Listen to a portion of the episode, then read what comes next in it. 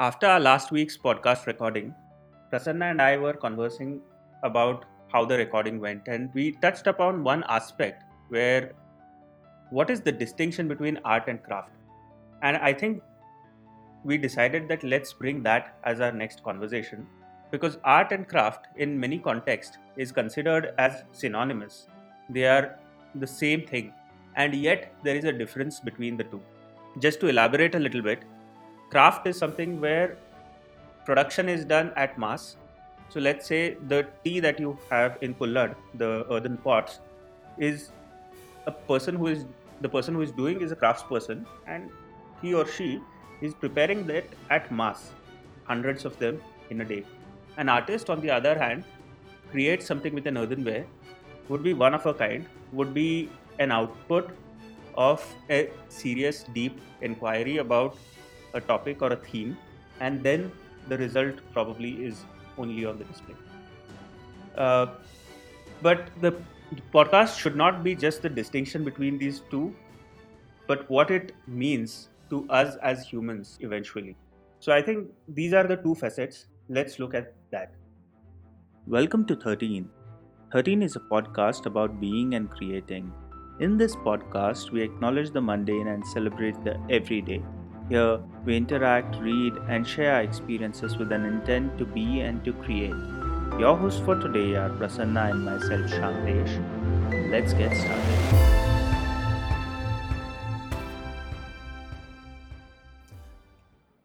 So, Shantish, as you rightly said, that when it comes to the distinction between craft and art, we can check it in the dictionary or we can Google and see what is the difference between art and craft. And that, as you said, will give us a, a, a difference in the meanings of what exactly it means. But at a deeper level, or to further distinguish how craft uh, can be a part of art, or it can also be a part of just a product mass production as we had discussed in the past about paintings or the kullad thing which you said and also uh, how maybe art and craft can uh, at times come together uh, or at, uh, and at times it can be completely separate. So uh, let us take one example which i think we also got as a feedback or you can say a comment from our last week's podcast um, about art where one of the uh, listeners mentioned about how art helps liberating himself from uh, uh, his own thought process etc why? Because when it comes to art there is no limitation.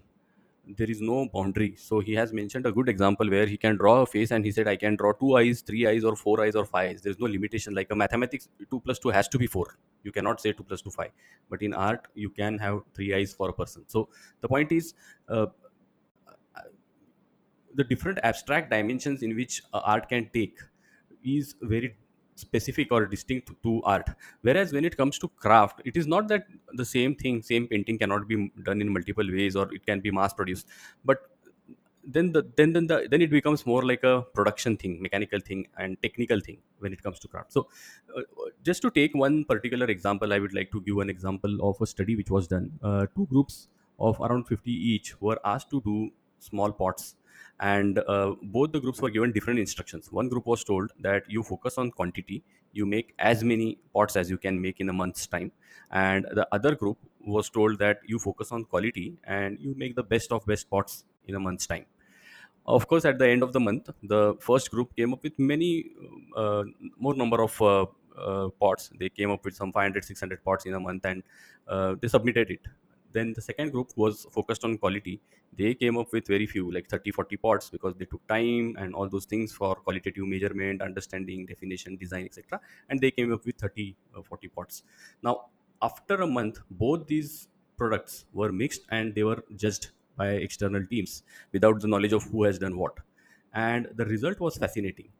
The best or the most selected pots came from the first group of people who, who were focusing on quantity and that's a very interesting you can say study and observation. Just to kind of give another facet to that that we were discussing right after our recording last week uh, about uh, some of the movies uh, which are m- sort of mass production uh, part of mass production where the public enjoys goes there keep their brains at the home go to the theater watch it unwind and come. And their purpose is to unwind it's slapstick comedy or uh, something which is uh, made but but that's that's something which got me also thinking about this aspect that while once in a while everybody enjoys these movies these movies are not posing a sort of a inquiry towards the society towards the current situation. And therefore they probably cannot be termed as art. Their craft is certainly on display. And on on the other side films like uh, uh, the ones made by ang lee let's say life of pi is makes you think a little deeper make puts you into an uncomfortable situation. And the role is beyond just entertainment which makes it distinguish slightly differently. But the point here is actually I'm, it also got me thinking after our conversation prasanna that uh, we are trying to put art on a pedestal. Uh, the purpose is not comparison between art and craft. Of course when you have 500 pots made by the group which is focusing on quantity and maybe 30 pots done by the group focusing on quality based on probability ratio it's highly likely that uh, the the ones top 10 may be selected are more go- going to be more from the quantity group regardless of the focus not being on quality it automatically comes because inadvertently when one is repeating that task over and over and over again they are going to become perfectionists in that naturally. It's a natural progression. And that got me actually thinking that uh, do we put too much of weightage on art uh, whereas art and craft are two sides of the same coin in a way where uh, both need to be there both need to be present within a society to really take them through. Uh, one provides as a relief the other pushes them into an uncomfortable zone. One uh, is easily accessible and the other is challenging uh, and one has to go and find and access it. And then the onus is also on you to find the meaning of it. One is uh, something which you kind of uh, have a utilitarian value to it the other is not necessarily utilitarian feels almost it's only for the privileged but it is doing the trick on everyone and i think the coexistence is something which we should touch upon rather than create a distinction that one is better over the other Yeah, it is not about better. In fact, if you see when it comes to craft, one has to do craft, whereas art happens. So uh, when I am no, just to give another example, a few days back, uh, and it will I will just go a little into the details of that because it was uh, on Twitter. Someone had shared these lines from Gulzar. I will quickly read. Uh, there are three couplets. So the lines goes like दिन कुछ ऐसे गुजारता है कोई जैसे एहसान उतारता है कोई दिल में कुछ यूँ संभालता हूँ गम जैसे जेवर संभालता है कोई आईना देखकर तसल्ली हुई हमको इस घर में जानता है कोई now of course these are beautiful lines and the person who tweeted this had mentioned how is there so much beauty in every line gulzar writes. Okay so on that the response from my side was like he writes every day. We read on some days. Deliberate practice with consistency gives this quality. And of course it is gulzar who is doing it so that angle is there that uh, uh, dimension is there. But the point is when you mentioned about doing practice regularly there is this concept of deliberate practice which is Mm. to do iterations with a thought in that rather than i'm doing every day there is also a thought of improvising working on it consistently making it better than the previous version which may lead to art is what i'm saying i'm not saying that it's a guaranteed formula to make art possible Mm. but out of those 50 20 pieces you create one or two can be your art and then out of those two three art pieces one can be your masterpiece Mm. No, I think uh, what you said, uh, one point I differ uh, and, and not agree on is that uh, this actually, what you said as deliberate practice, this is a guaranteed formula for creating art. And we've been, and it's not the only formula, it's not the only way that we have to clarify, but it definitely works each time, every time. And we have done a podcast on this about Riyaz uh, when this film. Uh, disciple disciple the disciple by Tamhane which came up and that time we had done this uh, conversation about riyaz. So the entire focus is therefore on deliberately practicing. But deliberate practicing here deliberate is not compulsively or forcefully. Deliberate is setting an intention and then practicing. And that uh, is something which be- makes one to uh, like a sailor who eyeballs at the horizon two objects or two stars so that the uh, ship goes in the right direction. A little deviation from that will take miles apart. Uh, similarly, an artist needs to probably uh, keep that vision in the front and keep practicing through her or his craft continuously every day with that deliberation. And I think that makes it uh, important. But let's move from the artist's frame towards the perceiver's frame. Because what does art and craft have to offer to the perceiver, to the receiver? Let's just look at that. Yeah. So receiver, as you said, is absolutely what matters for a receiver or the consumer or the audience is the end product. So if I take performance art, for example, as we can also agree that acting is a form of art.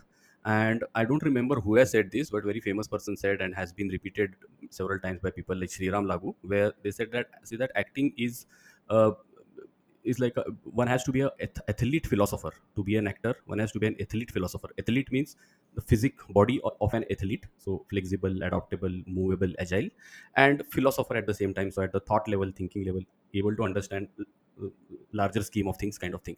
So when you see these two words, athlete as well as philosopher, again coming back to the point of deliberate practice from an artist side now we will go to the audience side but from an artist side this can be part of their craft and if you see several interviews i have been watching for when it comes to especially artists who come from uh, who come from the drama background or the uh, who Theater background. theater background rather yeah so the people from theater background have been using this word craft so Hmm. they create art but they focus on their craft so for the audience i don't know whether it distinguishes because for them it is like uh, again same point which you mentioned a few weeks back for some other context we had used bhimsen joshi's uh, uh, reference where he mentioned that he works on his weaknesses during his riyaz and he performs the best or his strengths in front of the audience Hmm. That's right. But uh, it's not about, again, creating a distinction between what craft offers to the audience and what art offers to the uh, audience, or rather the uh, receivers. It's about what these play distinct role. That, you know, uh, craft is something which is utilitarian, the kullad. Therefore, the audience can have tea on the go. Okay, you are on on a train journey, you are bored, you are sleepy, or you need to keep yourself alert. You get the tea, the purpose is served. But you want to savor the tea, and you want to really cherish that, and then you get it made out of a specific clay from a specific region in one part of the world, and is crafted beautifully in such a manner that it crosses that threshold and becomes art. It it allows you to be in that moment. It allows you to really savor that moment. And that is when for a connoisseur you kind of start getting. So that's a sort of a superficial example which i'm bringing to create a distinction between what roles these two play in our day-to-day lives. But fundamentally when you can appreciate these smaller aspects even through craft. When you are able to simply appreciate the kullad as it is and really observe the painstaking journey the clay has taken from coming from a ground being trampled over over and over and over again to soften it and then going through somebody's fingers to move and form that into this container and then get fired uh, and baked and then come to you and then if you are having that tea in that even that simple craft can be a savoring moment. It just allows you to really redefine your context completely. And I think that becomes really necessary and vital from my point of view. Also it as and it's a cliche we keep saying that uh, beauty is in the eyes of the beholder or uh, as you use the correct word f- to appreciate. So one if one is ready or willing to appreciate and is present to what is happening even the process of craft can be art for the audience. I have seen many carpenters when they are working for me it is a art. I keep watching them. Mm, I don't know. mm, For them, it is like their everyday job of creating chairs or tables or whatever they are doing, their furniture at work. For them, it is their regular nine to six kind of a job. But when I'm sitting and watching there with a cup of tea, I am like lost. I don't remember the time. It's a kind of state of flow. So I don't even realize how much time has gone. And it's absolutely beautiful. Mm, I, Yes. I it's as much beautiful as maybe for someone going and watching an opera or a good play or whatever form of art it can be. So the for the art for the person now I'm calling him artist because for me that person is artist, but otherwise he's just a craftsman or a craftsperson. Hmm. And I think that becomes vital for us to just simply observe in our day to day objects around that whatever we are uh, uh, uh, sort of consuming, but when we are consuming just with that sense of presence, sense of mindfulness, it allows us to cherish that uh, and it allows us to deepen its uh, meaning within us. One one, more example which I remember. Uh, so normally we talk about art in a very grand or big events or big ways. So this another example which I remember is watching one person doing sponging on plaster. Now he was not Mm, building a Taj Mahal. it was normal Mumbai building a wall plaster he had done, and on top you know that right? They do the mm, sponging uh, to mm. get those uh, uh, texture on the wall on the plastered Right. wall you can imagine the way the person was involved. I think even that that matters because the kind of engagement the kind of i don't know what is the right word dedication devotion i don't know whatever you can say but that also plays a very important part when you are watching that person doing that work because you see that person completely lost in that activity. Maybe that also makes you lose your mind. Lose your mind. But in this entire conversation, we started with the distinction between what art and craft means to each of us. We've then looked into the subject from the artist's point of view for half time of the conversation. But the moment we shift it and look at it from the receiver's, the perceiver, the audience point of view, we start seeing that how even a simple craft, an act of craft, can bring a profound impact rather than just utilitarian values within ourselves. It is therefore as much an onus of the user as it is of the creator to really look at it from slightly deeper, from a slightly connected point of view, if we wish to create an impact, create a difference to our own life. And we have to then probably look at what it means in our day to day living. Where can we then see craft? The moment we start this asking this question, we start seeing it in each and everything. I can see it on 10 things lying on my desk right now that the amount of craftsmanship which would have gone into it and which would have made it possible is tremendous. And I think that's what I would leave this conversation at. Any final thoughts, Prasanna? No, I think I completely agree with you, Shantish. It is about being open to uh, the things around us and appreciating. And just to complete, uh, recently uh, you and I both discussed about this making of music for uh, Lal Singh Chaddha, where they have captured the making process. Even that can be for the audience, like who is appreciating it. For even even that can be a part of art. Same way, making of movies, making of art. If that even captured, uh, can become a Hmm. piece of art. Yeah, and speaking of that Lal Singh Chaddha's, uh, that one song, uh, the making, when you observe and see the process, although it's just a part of the scratching the surface of that process, but when you just know the context in which the music has happened in Panchgani and how the director and the producer and the lyricist and the musician all are sitting together and conversing and trying to figure out. And when you then listen to that song, the song is heard differently for our listeners, I'll definitely put the link of the making of this 8 10 minute Aamir Khan's podcast in the description. Do check that out. And at that note, we complete our today's conversation. Thank you.